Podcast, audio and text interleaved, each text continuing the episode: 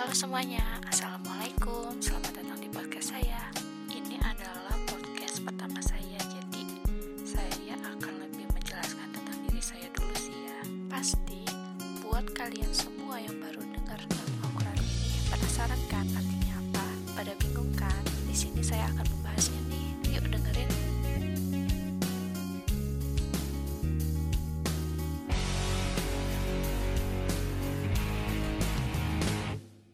Jadi gini teman-teman, Al-Qarib itu merupakan sebuah gerakan baru yang muncul di tengah masyarakat.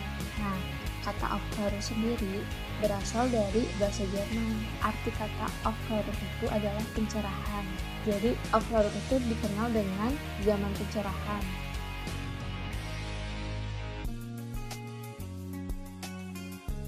Al-Qarib ini berkembangnya di Eropa pada abad ke-18.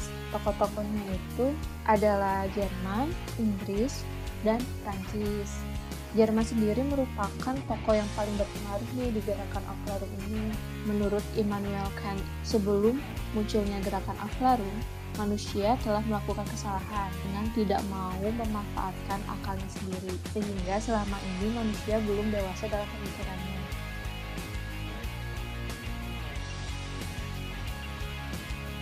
Tokoh Inggrisnya sendiri adalah Edward Hedberg. Menurut Edward, akal itu memiliki otonomi mutlak di setiap aliran agama. Karena ajaran ini, masyarakat Inggris itu mulai menjalankan agamanya berdasarkan akal dan kebenaran. Jadi tidak hanya percaya dengan keyakinannya saja.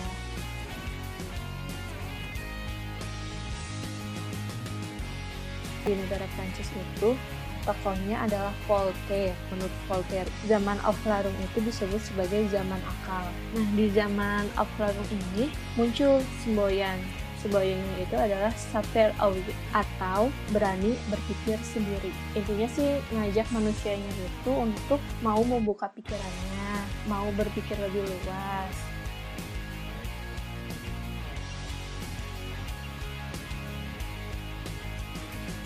karena berkembangnya Aflarul ini di dunia ini banyak melahirkan pengetahuan baru dibuktikan nih dengan adanya kemajuan ilmu pengetahuan seperti teori gravitasi yang diungkapkan oleh Sir Isaac Newton. Kalau untuk di Indonesia sendiri, masyarakat Indonesia yang dulu disebut pribumi oleh penjajah itu mulai menolak pikiran-pikiran bahwa Indonesia harus terus-menerus mendapatkan bimbingan dari penguasa timbullah kelompok-kelompok pemberontak di awal abad ke-20.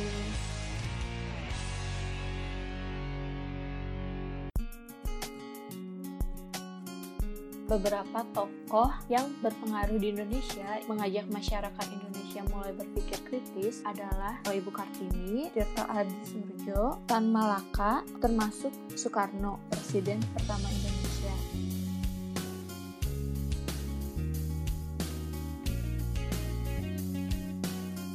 Jadi teman-teman, setelah semua penjelasan tentang Aflarum yang kita dengar, kita itu bisa nyimpulin kalau zaman Aflarum ini ternyata sangat berpengaruh di dunia ini. Karena zaman Aflarum inilah kita dapat menggunakan akal pikiran kita sebaik mungkin. Jangan lupa untuk terus menggunakan akal pikiran kita, terus mengasah akal pikiran kita. Jadi kita dapat menyeimbangkan antara keyakinan kita dan akal pikiran kita.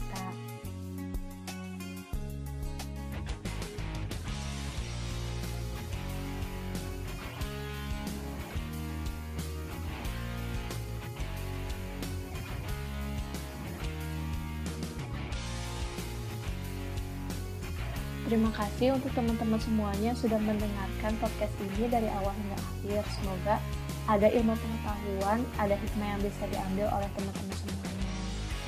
Sampai jumpa di podcast selanjutnya.